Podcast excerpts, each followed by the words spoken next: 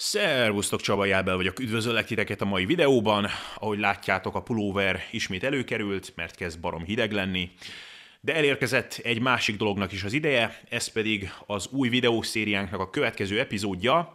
A videószéria ugye a fontossági sorrendről szól a fitness táplálkozás terén, ahol ugye bemutattuk a táplálkozási hierarchia piramis, tehát hogy mik számítanak igazán akkor, hogyha fogyni akarsz, izmosodni akarsz, mi a fontosabb, az étrendkiegészítők vagy a kalóriák, az étkezések időzítése, vagy az, hogy pontosan milyen ételeket eszel.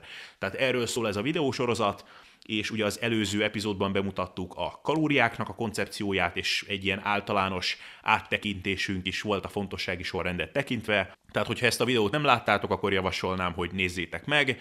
De ma elérkeztünk a második fokához a piramisnak, ez pedig a makrotápanyagokról, a makrókról fog szólni. Tehát vannak nekünk fehérjék, szénhidrátok és zsírok, ez a három makrotápanyag, amiről ma itt szó lesz. Van még nekünk itt egy negyedik makró is az alkohol formájában, de azt hiszem, hogy erről majd inkább egy külön videóban fogok beszélni, mert hát az alkoholt azt azért nem nevezném egy fontos tápanyagnak, ami a testfelépítést meg az egészséget illeti. Szóval három makrotápanyag, szénhidrát, zsír és fehérje, ezekről lesz szó. Ugye a legalapvetőbb tulajdonsága az ételeknek az, hogy van nekik energiatartalmuk, erről szólt a kalóriákról szóló videó, viszont magának az energiatartalomnak a legalapvetőbb tulajdonsága az, hogy ez különböző molekulákból adódik össze, amiknek egyénileg különböző energiatartalma van. Tehát a fehérjékben, zsírokban és a szénhidrátokban különböző mennyiségű kalória található, 1 gram fehérjében van 4 kalória, 1 gram szénhidrátban szintén 4 kalória van, és 1 gram zsírban 9 kalória van.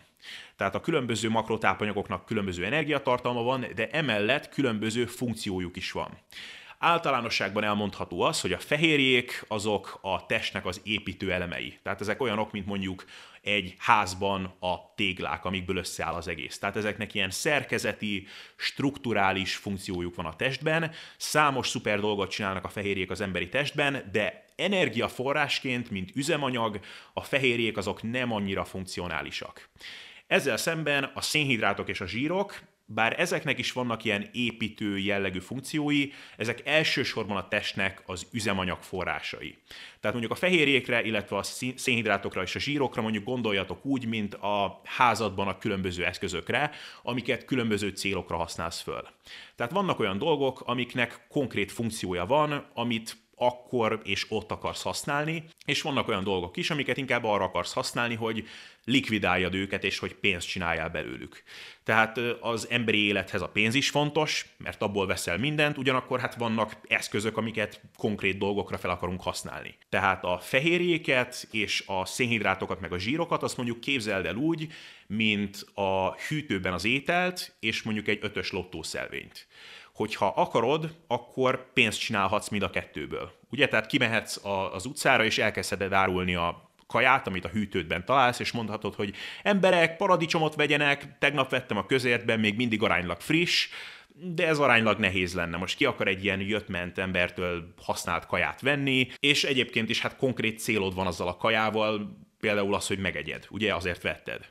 Ugyanakkor mondjuk egy ötös lottószelvény, hát van funkciója ott helyben is, hogy ha akarod, tehát fel tudod használni konkrét dolgokra, például belefújhatod az orrodat, vagy eltüzelheted a kájhában, papírból van, jól fog égni, de talán praktikusabb, hogyha arra használod, amire az ki lett találva hogy elmenj a legközelebbi lottózóba, és beváltsad egy rakat pénzért. Tehát így van a test a fehérjékkel és a zsírokkal és a szénhidrátokkal, tehát fel tudja használni üzemanyagként a test a fehérjéket is, de praktikusabb inkább ilyen építő elemként használni, és fel tudja használni különböző ilyen építő elemként a zsírokat és a szénhidrátokat is, de az első számú funkciója ezeknek inkább az, hogy energiát biztosítson a testednek. Közben felmelegettem egy kicsit, úgyhogy ledobtam a pulóvert. Szóval, most, hogy ezt a rövid kis áttekintést megtettük, kezdjük el a fehérjékkel a dolgot, mert a fehérjék talán a test számára a legfontosabb tápanyag, a fehérje, illetve a protein szó az azt hiszem, hogy a görög proteos szóból jön, aminek a jelentése valami olyasmi, hogy első a sorban. Ez azért van így, mert a testben a fehérjék számos funkciót ellátnak. Az első számú funkciójuk talán az, hogy ebből épül a testnek lényegében minden releváns szövete. Tehát a csontok, a bőr, a haj és számunkra legrelevánsabban az izmok, azok fehérjéből épülnek föl. Ezen kívül számos fontos funkciója van még egyébként a fehérjéknek, nem csak az építkezés, tehát az enzimek, amik a katalizátorai számos fontos funkciójának a testben, ezek lényegében fehérje molekulák, tehát ezek nélkül gondban lennénk.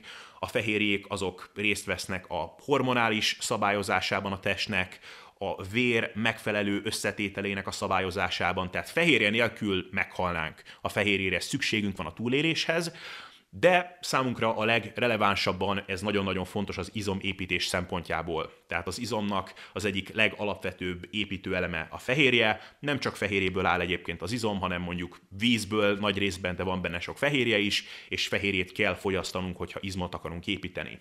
Mennyi fehérjét? Ez itt nekünk a kérdés és hogyha követtek esetleg ilyen angol nyelvű YouTube csatornákat, és olyan csatornákat, ahol ilyen amerikai fiúk meg lányok gyártják a tartalmat, akkor erre a kérdésre, hogy mennyi fehérjét kell enni az izomépítéshez, általában az lesz a válasz, hogy 1 gram per pound, ami magyarul azt jelenti, hogy egy gram fehérje testsúly fontonként. Tehát a tengeren túlon fontban mérik a testsúlyt, nem kilogramban, ahogy mi. Egy fontban 2,2 kg található, tehát magyarul ők azt javasolják, hogy 2,2 g fehérjét fogyaszt testsúly kilónként. Én a számotokra azt javasolnám, hogy fogyasszatok 2 g fehérjét testsúly kilogrammonként, hogy egyszerűbb legyen a számítás. Nagy hanyagság ez az én részemről, hogy nem 2,2 grammot javaslok, hanem csak kettőt. Hanyagság, de az ellenkező irányba hanyagság érdekes módon, mert az az igazság, hogy még ez a két gram is több, mint ami feltétlenül szükséges. Tehát a fehérjékről számos tanulmány készült, ez az egyik legtöbbet tanulmányozott témakör a táplálkozás tudományok terén, és számos tanulmány és metaanalízis arra a konklúzióra jutott, hogy az izomépítés szempontjából az ideális, maximális mennyiségű fehérje, amire szükségünk van, az 1,6 g fehérje testsúlykilónként. 1,6. Tehát egy 100 kilós embernek ez 160 g fehérjét jelentene. Ez nem túl sok, Sokkal kevesebb, mint amit a legtöbb ilyen testépítő honlap meg magazin ajánlana nektek. De úgy voltak egyébként vele a kutatók, hogy jó, ez az 1,6, ez elégnek látszik, de mi van, hogyha van mondjuk a társadalomnak egy ilyen 1%-a, amilyen nagyon különleges hópelyhecskékből áll, akiknek még ennél is több kellene, úgyhogy végeztek néhány kalkulációt, és egy ilyen biztonsági hipahatárral úgy voltak vele, hogy inkább ajánljunk 1,8-at 1,6 helyett. Tehát ez az ilyen biztos, ami biztos alapon kiszabott fehérjebevitel, az 1,8 g per testsúlykiló. Tehát amikor én azt mondom, hogy 2 g fehérjét egyetek testsúlykilónként, az még a biztos, ami biztos alapon kiszabott fehérjebevitelnél is több.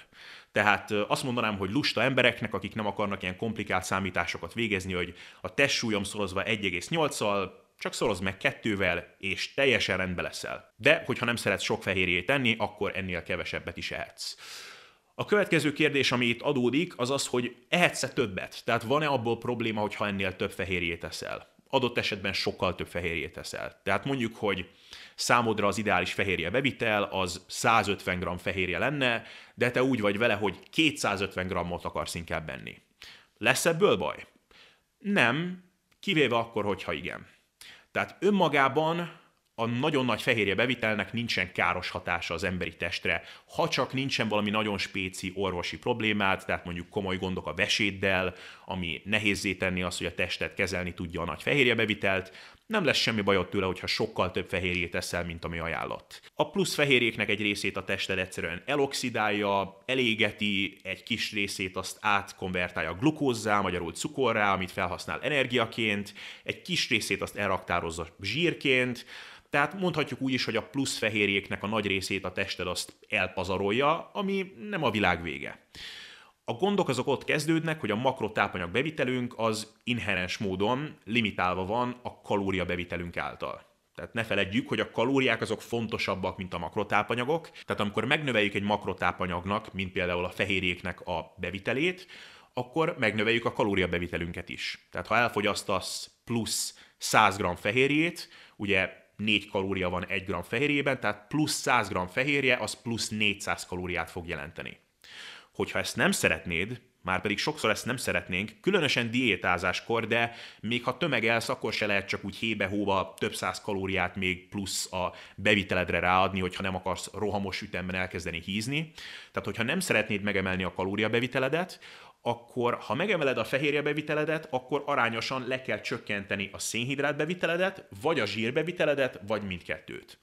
Ezt pedig sokszor nem akarjuk, mert ahogy mondtam, a zsírok és a szénhidrátok jelentik a test számára a használható energiákat. Tehát amikor jelentősen lecsökkentjük a szénhidrát és a zsírbevitelünket a fehérjebevitel kárára, akkor az kisebb energiaszinttel, nagyobb letargiával, meg nem túl pozitív dolgokkal járhat.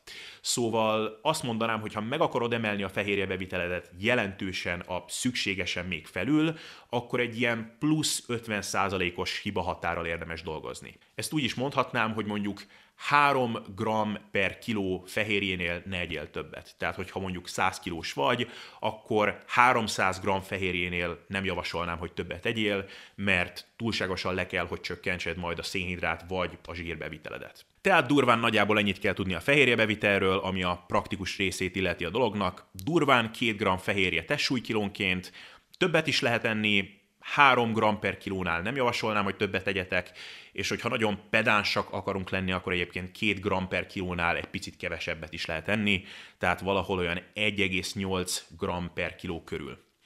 Ennyi lenne a fehérje bevitel, és evezzünk is át a következő makróra, ezek pedig a zsírok amikről azt kell tudni, hogy ezekben 9 kalória van grammonként, tehát ez a legkalóriadúsabb makrotápanyag, tehát hogyha gondod van mondjuk a tömegnöveléssel, nem tudsz elég kalóriát fogyasztani, mert kicsi az étvágyad, akkor ezen nagyon egyszerű azzal segíteni, hogyha több zsírt teszel. Tehát, hogyha elmajszolgatsz mondjuk 10 deka mandulát, miközben nézed ezt a videót, abba önmagában lesz 600 kalória, többek között azért, vagy nagy részt azért, mert rengeteg benne a zsír. De az energia tartalmon még más dolgokat is érdemes tudni a zsírokról, Például azt, hogy a fehérjékhez hasonlóan a zsírok egy eszenciális tápanyag, magyarul a túléléshez szükséges tápanyag.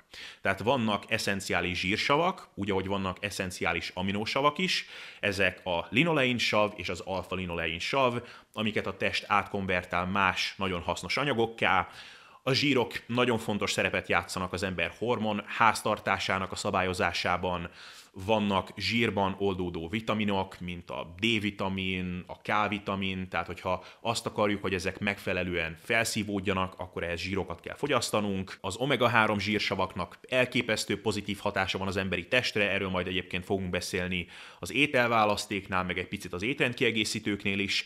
Szóval zsírokat fogyasztanunk muszáj, ugyanakkor az az igazság, hogy az a mennyiségű zsír, amit ahhoz fogyasztanunk kell, hogy életben maradjunk, meg hogy egy funkcionális, egészséges életet éljünk, az egy abszurdan alacsony mennyiségű zsír. Tehát nem arról van szó, hogy nagy kanállal kellene ennünk a zsírt, hogyha csak annyi zsírt akarunk fogyasztani, ami feltétlenül szükséges, az valószínűleg kevesebb, mint 20 g zsír naponta.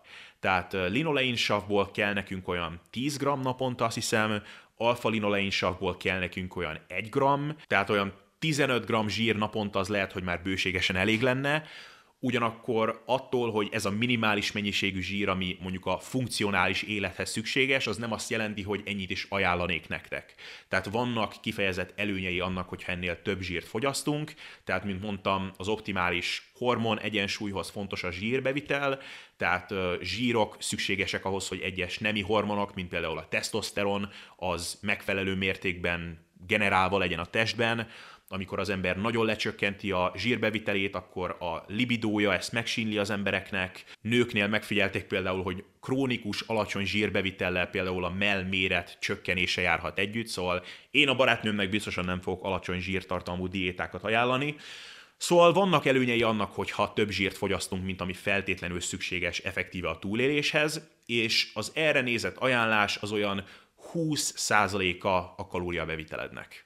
Tehát, hogyha mondjuk 3000 kalóriát fogyasztasz, ennek a 20%-a az 600 kalória, ezt elosztva 9-szel, az olyan 66 g zsír. Tehát ennyi lenne mondjuk a minimális zsírbevitel egy 3000 kalóriát fogyasztó embernek, hogyha mondjuk diétázol, és ezt lecsökkented 2000 kalóriára, akkor ennek a 20%-a az 400 kalória, ez 9 felé elosztva, az mennyi? 45 g vagy valami hasonló. Hogyha testsúly kilogramm alapján akarjuk az ajánlást felírni, akkor olyan 0,6-0,7 g zsírt ajánlanánk testsúly kilónként. Tehát egy 100 kilós embernek ez ilyen 60-70 g zsírt jelentene. Tehát ez a minimum, a minimális ajánlás, és ennél több zsírt is lehet enni, hogy mennyivel többet, azt elsősorban a kalóriabevitelet fogja meghatározni, tehát valamennyi kalóriát már elköltöttél idézőjelben a fehérjékre, és fogsz majd valamennyi szénhidrátot is enni valószínűleg, és ez alapján fogod meghatározni, hogy mennyivel fogsz több zsírt enni, hogyha több zsírt akarsz enni.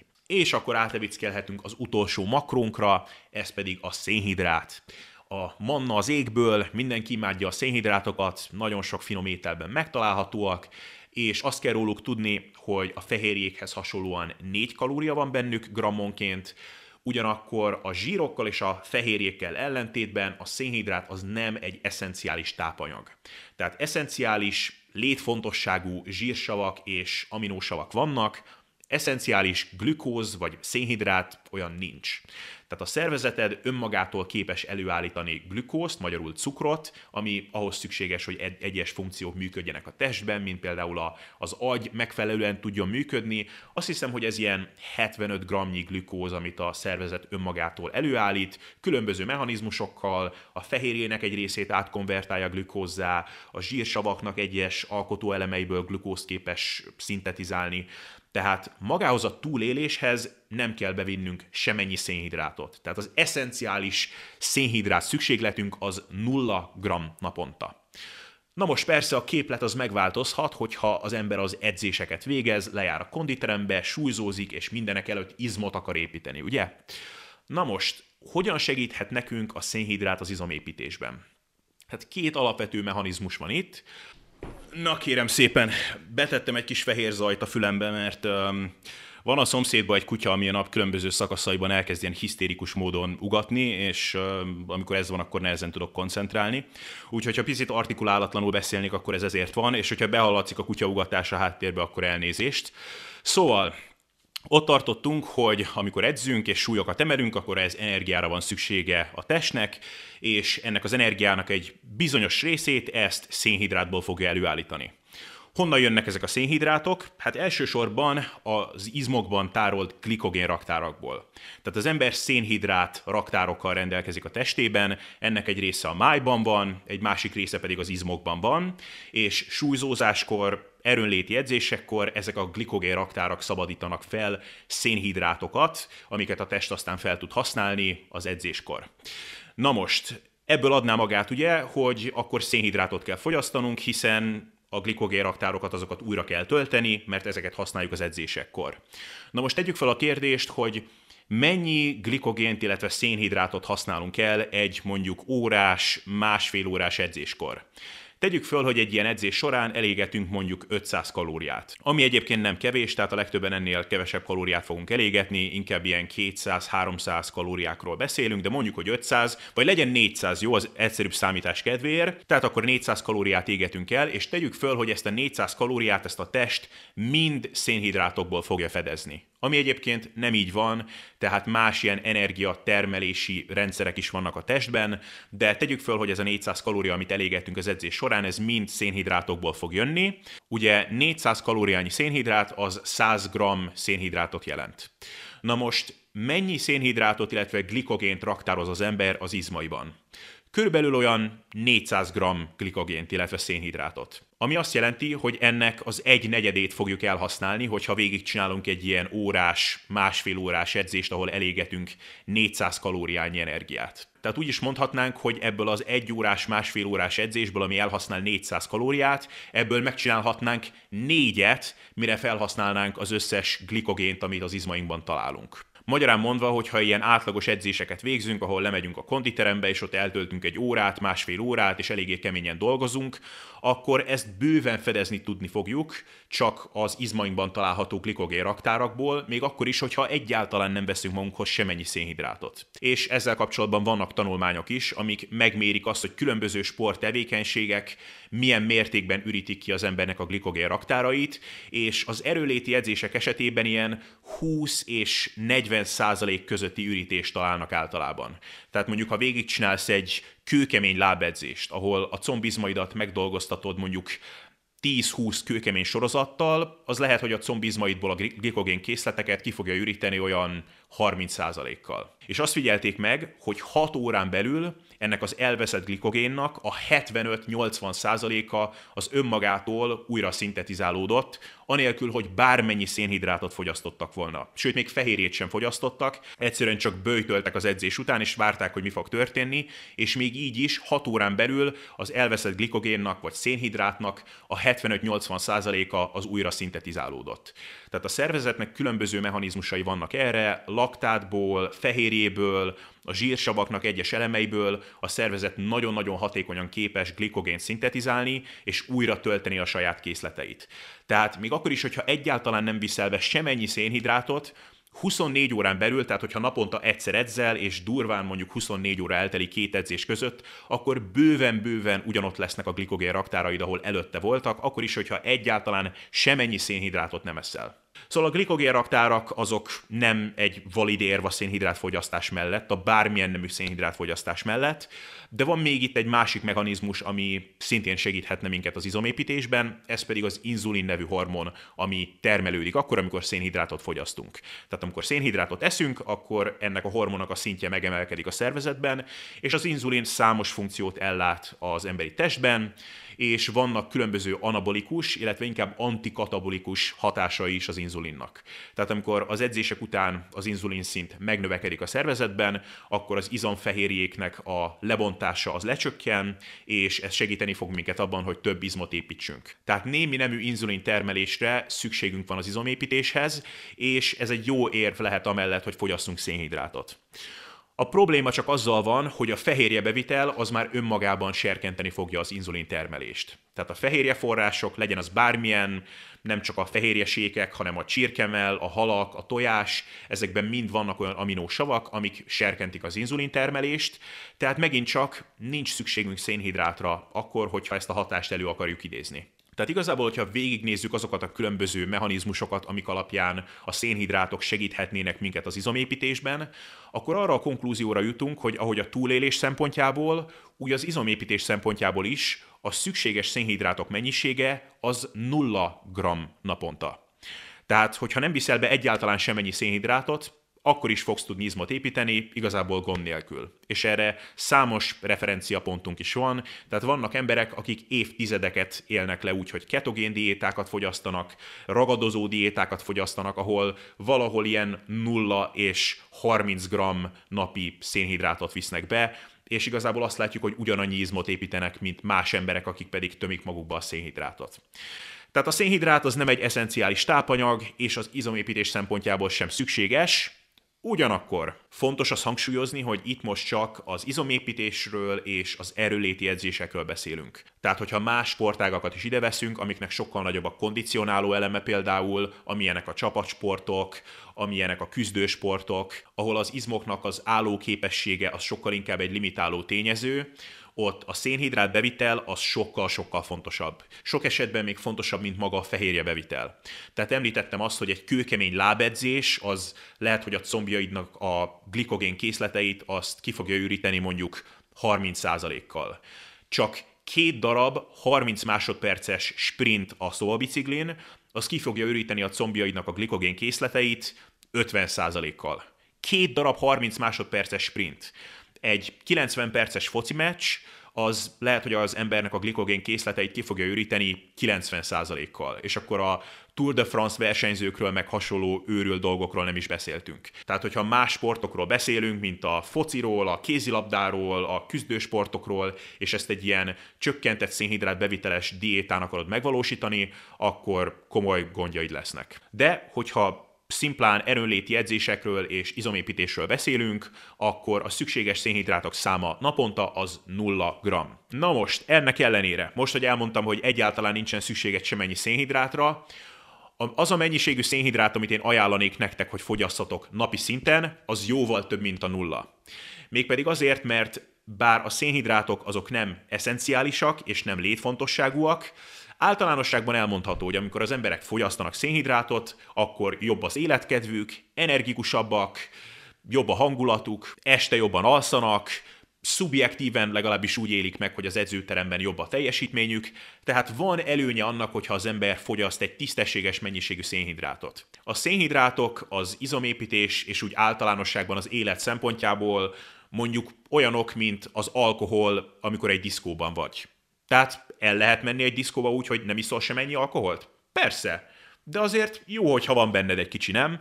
Tehát persze ott lehetsz egy diszkóban, vagy mondjuk egy házi buliban, ahol nem ismer senkit, egy kortya alkohol nélkül, de hát ott állsz magadban, ott nézel jobbra-balra, ott a zsebedbe tartod a kezed, megpróbálsz valakivel beszélgetni, de nem ismer senkit, van egy lány vagy egy fiú, aki tetszik neked, megpróbálod leszólítani, de annyira meg vagy ijedve, hogy nem tudom, behugyozol, akkor ott behugyoztál, mindenki röhög rajtad, kidobnak a buliból, szóval segít, hogyha iszol legalább egy-két pohár bort, nem? Igazából ilyenek a szénhidrátok is az edzés és a jólét szempontjából. Ennek az elsődleges oka az az, hogy a szervezet, hogyha csak teheti, akkor szíve szerint, mondjuk így, szénhidrátot szeret felhasználni energiaként. Zsírt is tud, tehát a zsírokból is tud energiát előállítani, de hogyha csak teheti, akkor inkább glükózból, magyarul cukrokból termeli az energiát, Egyszerűen azért, mert ebből sokkal könnyebb energiát előállítani. Egy picit olyan ez, mint hogy könnyebb a kemencében a tüzet mondjuk újságpapírral táplálni, mint egy nagy farönkkel. Mind a kettőt el lehet tüzelni, de az újságpapíra sokkal könnyebben ég. Na most, hogyha lecsökkented a szénhidrát beviteledet nagyon-nagyon komolyan, akkor mondjuk úgy, hogy át lehet állítani a szervezetet arra, hogy inkább a zsírokat használja föl energiaforrásként. Ez igazából a ketózisnak az állapota. Tehát amikor az ember egy ketogén diétát követ, akkor a szénhidrát bevitelét nagyon komolyan lecsökkenti, a zsírbevitelét sokkal jobban megnöveli, és idővel a szervezet az megpróbálja, illetve megtanulja a zsírokat felhasználni, mint első számú üzemanyagot. Ez egy abszolút járható út, tehát hogyha ki akarod ezt próbálni, akkor hajrá, nekem ezzel nincsen gondom, számos ember egy egész életet leél így, de kisebb gondok vannak itt, tehát egyfelől ez több hétbe beletelik, amíg az ember átáll erre a zsírégető üzemmódra, tehát az ilyen ketogén típusú diétákhoz való adaptációs időszak az egy néhány hétbe beletelik legalább, és ez nem egy egyszerű folyamat, ilyenkor az ember hajlamos magát fáradékonynak, letargikusnak, levertnek érezni, és amikor végre átállt erre a zsírégető üzemmódra, tehát már megvan a ketózis állapota, akkor nagyon szigorúan be kell tartani a szabályokat, tehát hogyha elmész egy étterembe és eszel egy nagy tál spagettit, vagy valami szénhidrátban gazdag dolgot, akkor azonnal kilököd magad ebből a ketogén állapotból, akkor megint adaptálódni kell hozzá, tehát ez egy létforma. Tehát, hogyha nem tervezed azt, hogy ezt hosszú időn keresztül fenntartod, akkor nem javasolnám, hogy csak úgy hébe-hóba belecsapjál ebbe. Ezért aztán praktikusan én azt javasolnám nektek, hogy fogyasszatok egy olyan mennyiségű szénhidrátot, ami ettől a ketogén zónától jó messze tart titeket, és lehetővé teszi azt a számotokra, hogy energikusnak, jókedvűnek érezzétek magatokat. A szénhidrátoknak vannak különböző hormonokra pozitív hatásai, mint például a szerotoninra, ezért van az, hogy az emberek hajlamosak jobban aludni, hogyha lefekvés előtt pár órával esznek valami szénhidrátban gazdag dolgot. Tehát praktikusan azt mondanám, hogy fogyasszatok mondjuk legalább 100 g szénhidrátot naponta, ez biztosítani fogja azt, hogy ehhez a ketogén zónához nem fogtok közel kerülni. Ideális esetben pedig inkább azt mondanám, hogy mondjuk két gram szénhidrátot fogyasszatok testsúly kilónként. Tehát a minimális szénhidrát bevitelre vonatkozó ajánlásom ideális esetben az durván a fehérjével egyenlő lenne, durván olyan 2 g szénhidrát testsúly kilónként, és ennél persze lehet többet is enni a kalóriabevitelednek a függvényében. És akkor ezzel igazából végeztünk mind a három makrotápanyagnak az áttekintésével, tehát felteszem ide a képernyőre, hogy mik az általános ajánlások a fehérjéket, a zsírokat és a szénhidrátokat tekintve, tehát fehérjéből 2 g per kiló, zsírokból 0,6-0,7 g per kiló, vagy mondjuk a kalóriabevitelednek durván a 20%-a a minimális ajánlás, és szénhidrátokból ideális esetben a minimális ajánlás az 2 g per kiló. Szóval azt javaslom, hogy próbáljuk meg ezt példázni valahogyan. Tehát vegyünk mondjuk egy 100 kilós embert az egyszerű számítás kedvéért, akinek a kalória bevitele az 3000 kalória. Akkor először is fog enni 2 g per kilogramnyi fehérjét, tehát akkor ez 200 g lesz az ő esetében, ezt beszorozzuk négyjel, ez 800 kalória eddig, A kalória bevitelének a 20%-a az zsírból fog jönni, tehát akkor végezzünk egy kis számítást. Tehát ez 600 kalóriányi zsír lesz, és ez 66,6 g zsírt jelent, tehát ez egy nagyon ördögi szám.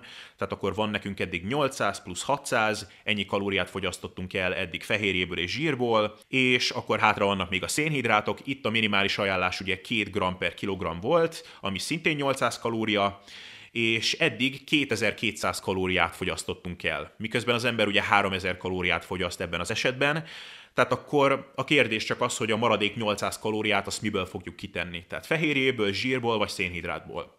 A válasz igazából az, hogy nagyjából arányos mértékben növelhetjük mind a három makrotápanyagot, ahogy mondtam, a fehérjére egy ilyen plusz 50%-os limitet érdemes tenni, tehát mondjuk ez az ember jelen esetben 300 g fehérjénél nem menne többet, és hogyha csak az emberünk nem szereti nagyon a húsokat, meg egyéb ételeket, amik gazdagok fehérjében, akkor inkább azt javasolnám, hogy a szénhidrátoknak és a zsíroknak a számát növeljük meg, mert hát ezek a test számára az energiaforrások. Tehát azt javasolnám, hogy a maradék 800 kalóriát azt egy ilyen arányos növekedésből érjük el a zsírok és a szénhidrátok tekintetében, és így meg lesz a 3000 kalóriánk. És természetesen ezekkel a számokkal lehetne játszadozni diétázáskor is, tehát hogyha valaki csak 2000 kalóriát fogyaszt, csináljunk erre is egy példát, miért ne, hogyha már itt ülünk, tehát akkor tegyük fel, hogy az emberünk az 100 kg, még egyszer, tehát akkor a fehérjebevitel az ugyanúgy 200 lesz ebben az esetben, tehát akkor 800 kalória jön fehérjéből. Itt a zsírbevitel az alacsonyabb lesz, mert a kalóriabevitelünk is alacsonyabb,